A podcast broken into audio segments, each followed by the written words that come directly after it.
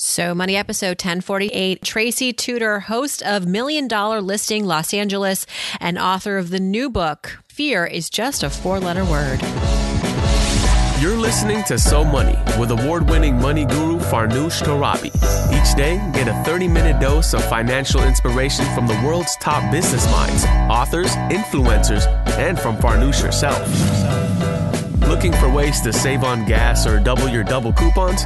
Sorry, you're in the wrong place. Seeking profound ways to live a richer, happier life. Welcome to So Money. I remember being, you know, a junior in the business and coming into it at the age of like twenty-three, twenty-four years old, thinking, well, I'm connected. I live in L A. I know a ton of rich people. This is going to be a breeze for me. And, you know, that was a rude awakening and, you know, a little naivete and also a gigantic ego at the age of twenty-four. You know, I was smacked in the face with the reality that, you know, people don't trust their greatest asset with someone, you know, that isn't skilled. It's Real Estate Week on So Money. Wasn't planning on it, but if you listened to the show on Monday, in case you missed it, that was real estate guru Elise Glink giving us all of the behind the scenes of what's happening on the real estate market. If you're following me on YouTube, just posted a fresh video on whether or not it's a smart time to buy a house. Now, we did this. We bought a house, so I guess I'm a little biased, but the video really walks you through the checklist of things that you really want to have figured out before you strike it, especially in today's market. And no one knows the market better than my guest today, Tracy Tudor. You may have recognized her from the Bravo show, Million Dollar Listing Los Angeles. She is the only female broker on that show. Gotta love that. She is a mother, entrepreneur, and has fifteen years of experience as a real estate agent in the Los Angeles area. She's here to share some insights on the real estate market, at least on the West Coast, as well as insights from her new book, Fear is Just a Four-Letter Word, How to Develop the Unstoppable Confidence to Own Any Room. She talks about her beginnings as a real estate agent, the failures, as well as a recent success that required some interesting engineering on her part. Here's Tracy Tudor. Tracy Tudor, welcome to So Money. Oh, thank you so much for having me. First question, I'm asking all my guests this. Uh, you're out in L A, you work in real estate, you're a mom, you're an entrepreneur. How are you doing? How are you holding up? How is COVID impacting or not impacting all aspects of life? Oh, God. You know, I, I feel like we're, we are beginning to, you know, see a little bit of recovery. You know, the last, call it fifty days, I think we are at, at this point, um, have been challenging. But, you know, I'm grateful to be in Los Angeles. We have had incredible weather. So to be able to be outside a little bit in my backyard and take a walk and not be, you know, knock on wood in New York City where, you know, I feel for everybody on the East Coast being in a city like that and having um, not as much access to, you know, your a backyard. So that piece has been good, but I'm not going to lie to you. You know, it's day to day. You know, I, yesterday was um not great. And, you know, today I woke up with a new attitude and I'm just trying to stay busy. Speaking of staying busy, your job uh, as one of uh, the city's top real estate brokers, how are prices doing out there? Are you seeing pricing pressure? It's hard to predict, right? Because interest rates going down, maybe that's going to spur demand, but sellers don't really want to sell right now. So that's maybe not a good time. So that's not really giving you a lot of options as a buyer. But what are you seeing in terms of supply, demand, and pricing? Well, you know, obviously it's a little bit all over the place. Um, we haven't in Los Angeles been able legally to show property, and we've been following Governor Newsom's restrictions as far as that goes. And that has limited us greatly as far as how much business you can really do. Now, you know, in the first part of the pandemic, and call it the first thirty days, Um, you know, we were seeing closings still happening. I think there's been a little bit of a drop off there. Um, but I will say this, there have been more buyers in the market because obviously they feel that there might be buying power, you know, for the next um, foreseeable six months, um, particularly with a developer. So all the new construction and development that's happening in L A, Um, I would say up to a certain price point, the under ten million dollars mark, you, we're seeing um, buyers, um, you know, wanting to invest and wanting to get the best deal they possibly can.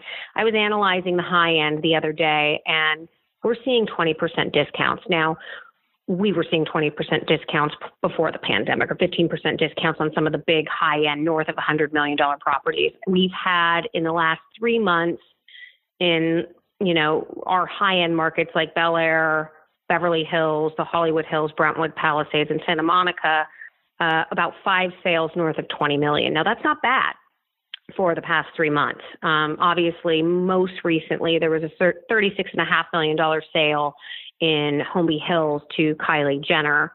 Um, clearly, she is not suffering from a pandemic. Not much. Um, so it'll be it'll be interesting to see um, where the high end uh, goes. I'm doing most of my showings uh, right now north of twenty million dollars, and then I'm seeing some buyers come into the market and wanting Um, to see what the developers that do, you know, that are holding multiple properties at a time, you know, in that sort of five to ten million dollars price point. And, you know, people are just putting pen to paper and seeing what sticks. And and they should be. And in, in my opinion, you know, people should be getting out there right now. We're going into an election year.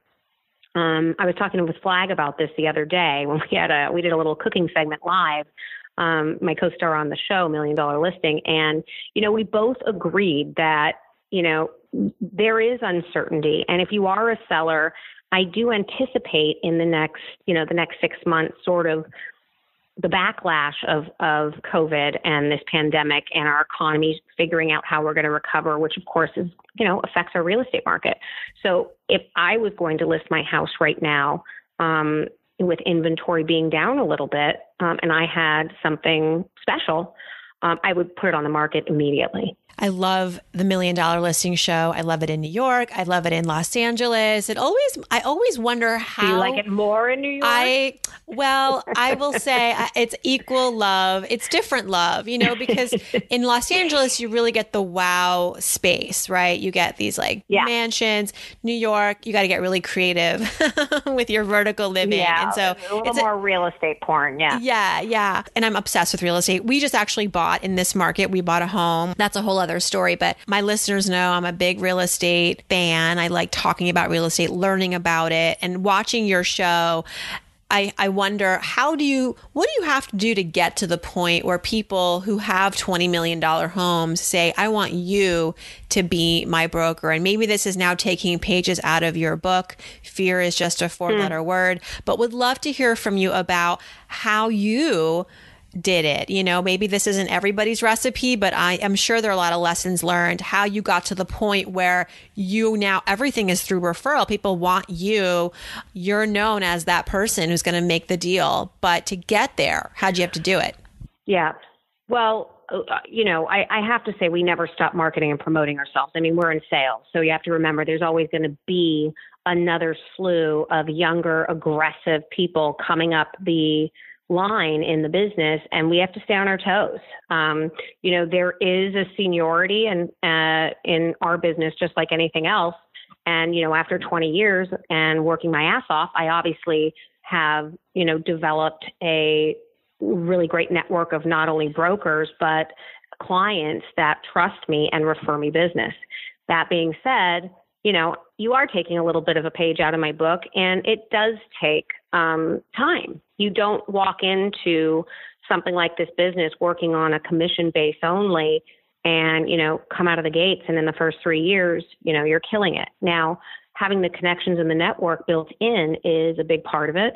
But I remember being, you know, a junior in the business and coming into it at the age of like twenty-three, twenty-four years old and thinking, well, I'm connected. I live in L A. I know a ton of rich people. This is going to be a breeze for me. And, you know, that was a rude awakening and, you know, a little naivete and also a gigantic ego at the age of twenty-four. You know, I was smacked in the face with the reality that, you know, people don't trust their greatest asset with someone, you know, that isn't skilled. And that's really what it boils down to. You know, you have to know your job. You have to have um, that experience under your belt on some level. And, um, you know, then what comes after it is grit. And, you know, the ability to sell. I mean, you either have that skill or you don't. And you should know it, you know, if you're getting into this business. And if you don't have that skill, but you have, you know, maybe you're not an extrovert or, you know, out there networking like me every other day, um, I know where my weaknesses are. So, you know, that's why I brought in a partner when my business started getting, you know, too big for me to handle on my own. And, you know, this is a, you know, I'm speaking about my partner, Gina Dickerson, who, you know, graduated from Columbia with a finance degree, is a lot more about back end um, and really understanding the systems that you have to put in place. And I'm really the person out there feeding the pipeline and getting the business. And you have to know, you know, what your strengths and weaknesses are and play off of that. But you, you got to have that grit, because this isn't a business for the weak. And there's a lot of sharks out there, particularly in Los Angeles, New York, and all the major markets. And if you can't compete at that level, you're going to get crushed in, in an economy and a real estate market like this. Yeah, I mean, just looking at your show as an example, although this is, you know, dramatized a bit, but there are a lot of big personalities in the real estate industry, especially when you're talking about big deals, multi-million dollar homes. I know you said that it, you have to have it.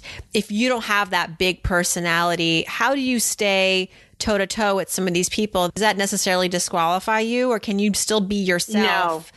even if you're a quieter self? Yeah. Yeah, I mean, don't don't misunderstand me. When I when I say have it, or, you know, be the extrovert, I really mean more, you know, obviously we're on a T V show, and so we all have big personalities. But I think having it and having the skill set to sell is something that is, you know, has been with me since I was a kid. I liked the art of, you know, I wanted to be a judge because I wanted to tell people what the right answer was. You know what I mean? So you, you have the ability to, you have to have the ability to um, sell. And that is just innate. Um, if you don't have that ability, whether you're, um, you know, more of an introvert and um, a hard worker, and, you know, someone like Gina, you know, she still has the ability to sell. She has it. But where she shines and her strongest skill set is going to be in contracts and contract negotiations and the back end legal piece of how to write a contract correctly, where my skill set and where I shine is out in the field and being able to pick up clients. And, um, you know, that is a big piece of our business. If we're not fulfilling that pipeline, you know, always. Um, and then, you know, having the ability to close is, you're never going to make it in this business. You know, there's a ton of real estate agents out there. And the reason that there is, is because we have no cap to what we can make financially.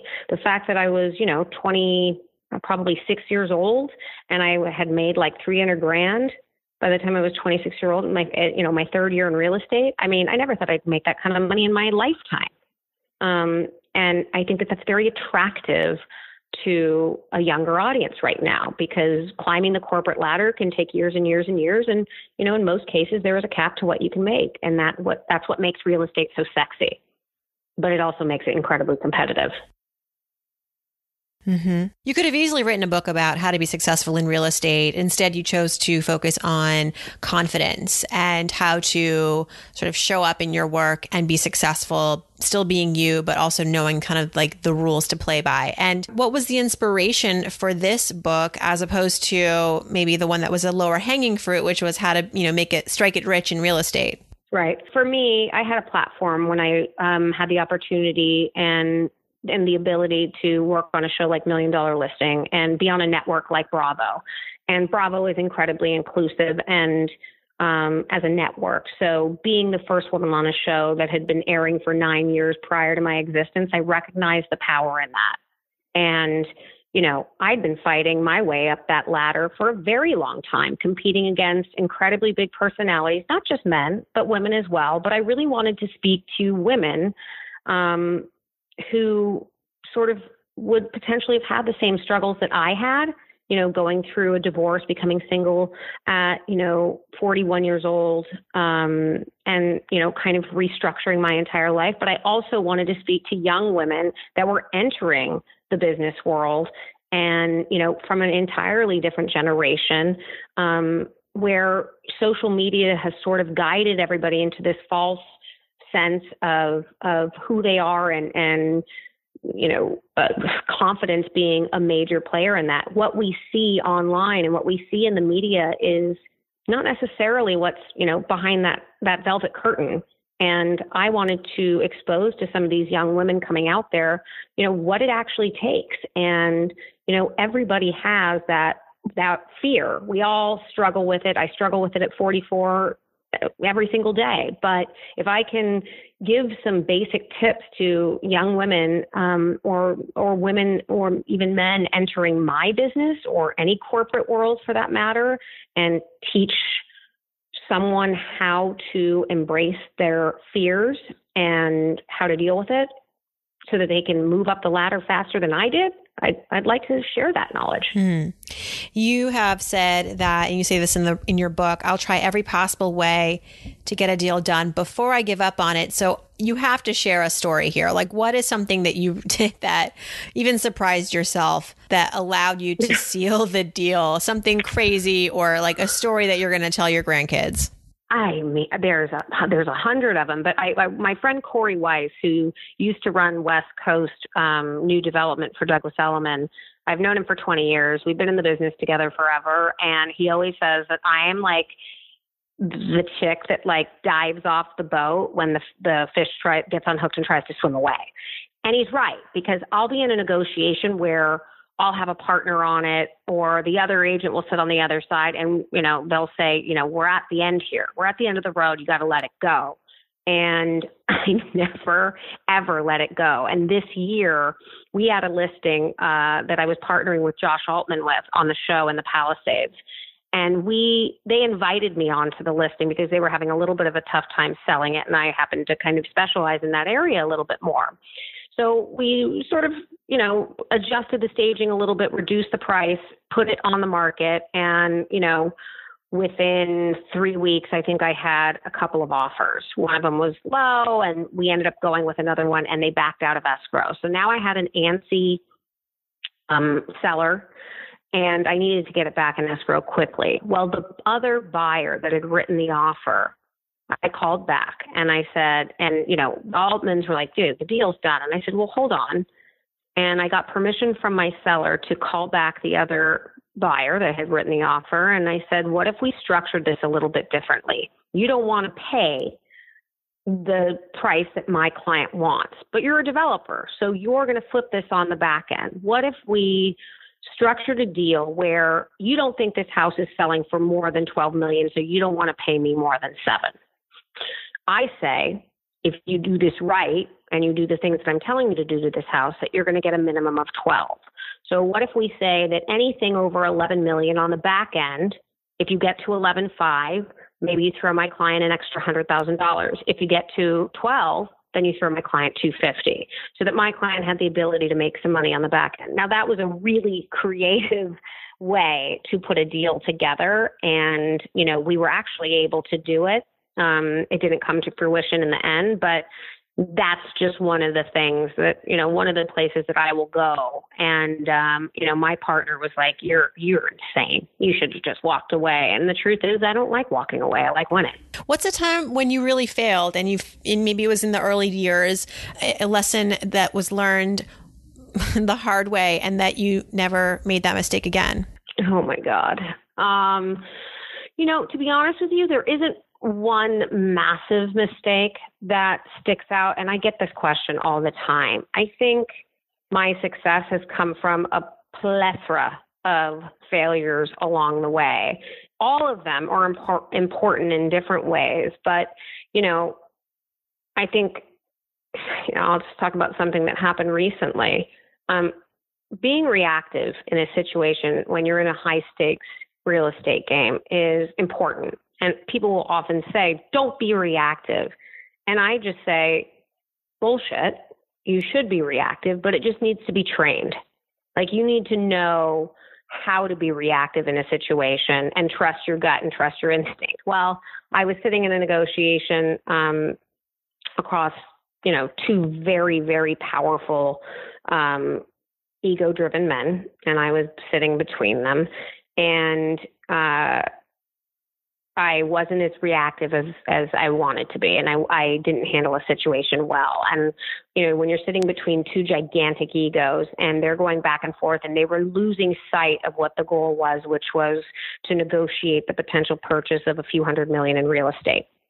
And I couldn't get control of the situation. And as I was reeling about how I was going to get control of the situation, and, you know, again, these two dominating male figures sitting on either side of me, I think one of them sensed that I was losing the losing my control on it, and he loved it.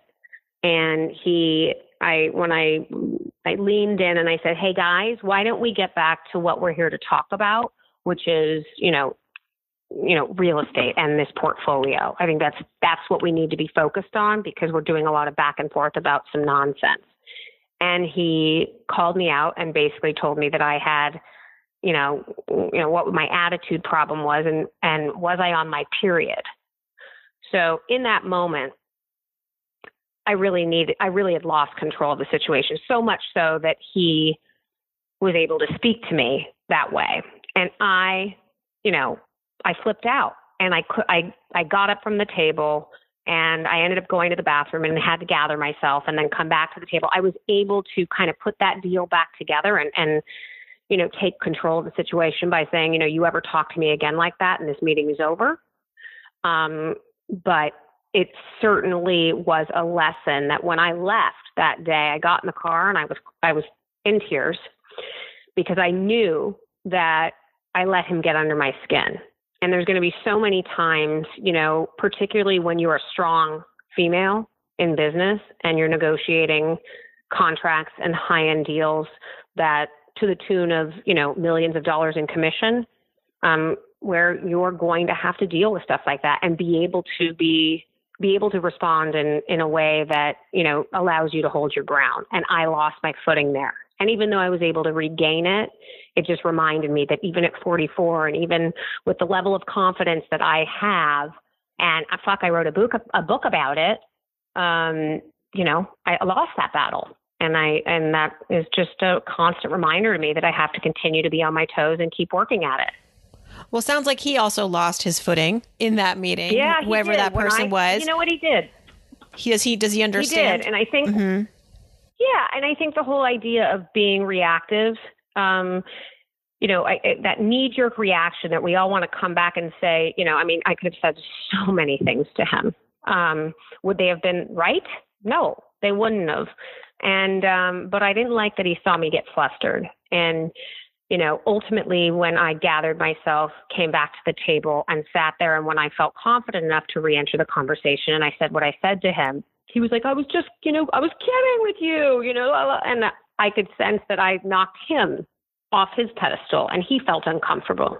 And I think it was important that I sort of regained that, you know, my footing, and I did, but it wasn't in the way that, that I had anticipated. And we just always have to be prepared for those moments. You never know when someone's going to come at you. Yeah.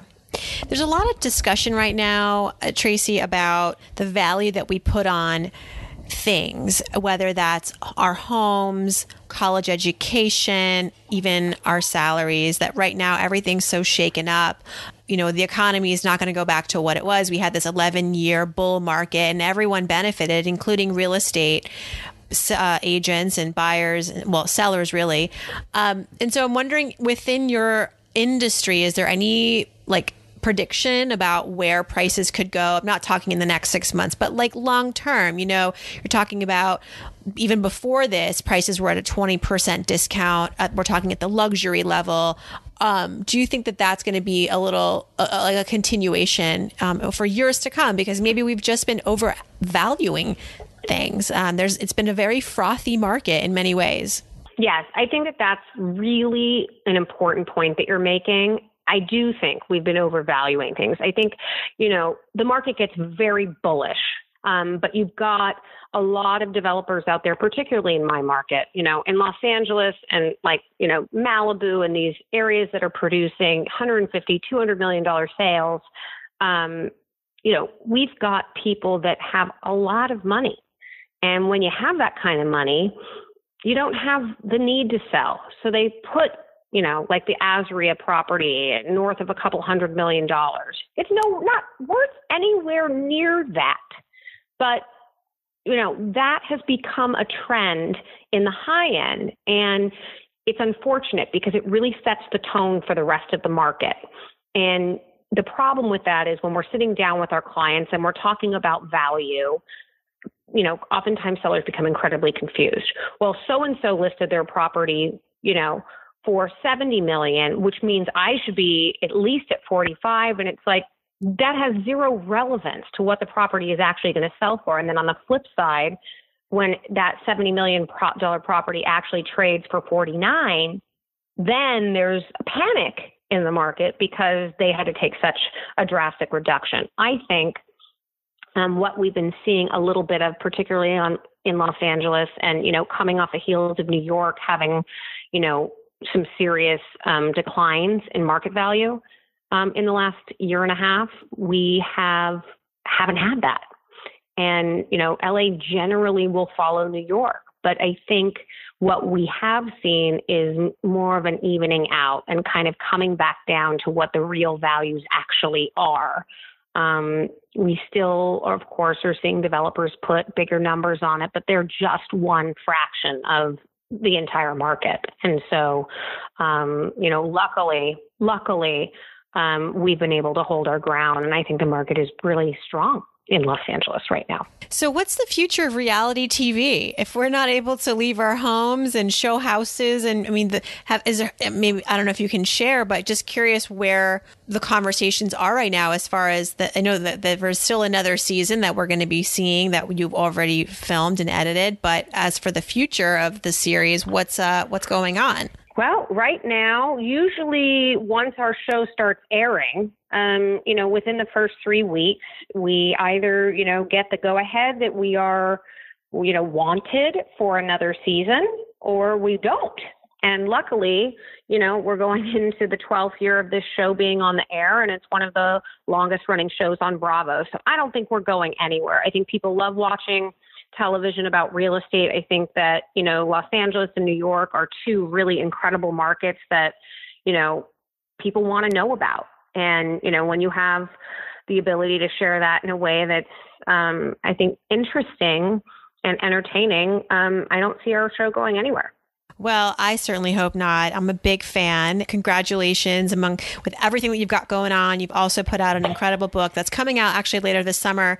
So we're happy that we got you a little bit before the big press push. Fear is just a four-letter word, how to develop the unstoppable confidence to own any room, even if your room right now is just the rooms in your house. Because we got, we've got a lot of pers- the personalities get bigger and bigger the longer you're in quarantine with your family. So You, this book oh, is relevant in all times. Yeah, it really is. And, you know, interestingly enough, you know, obviously we're challenged uh, because, you know, launching my first book in during a pandemic is a little terrifying. It's terrifying nonetheless.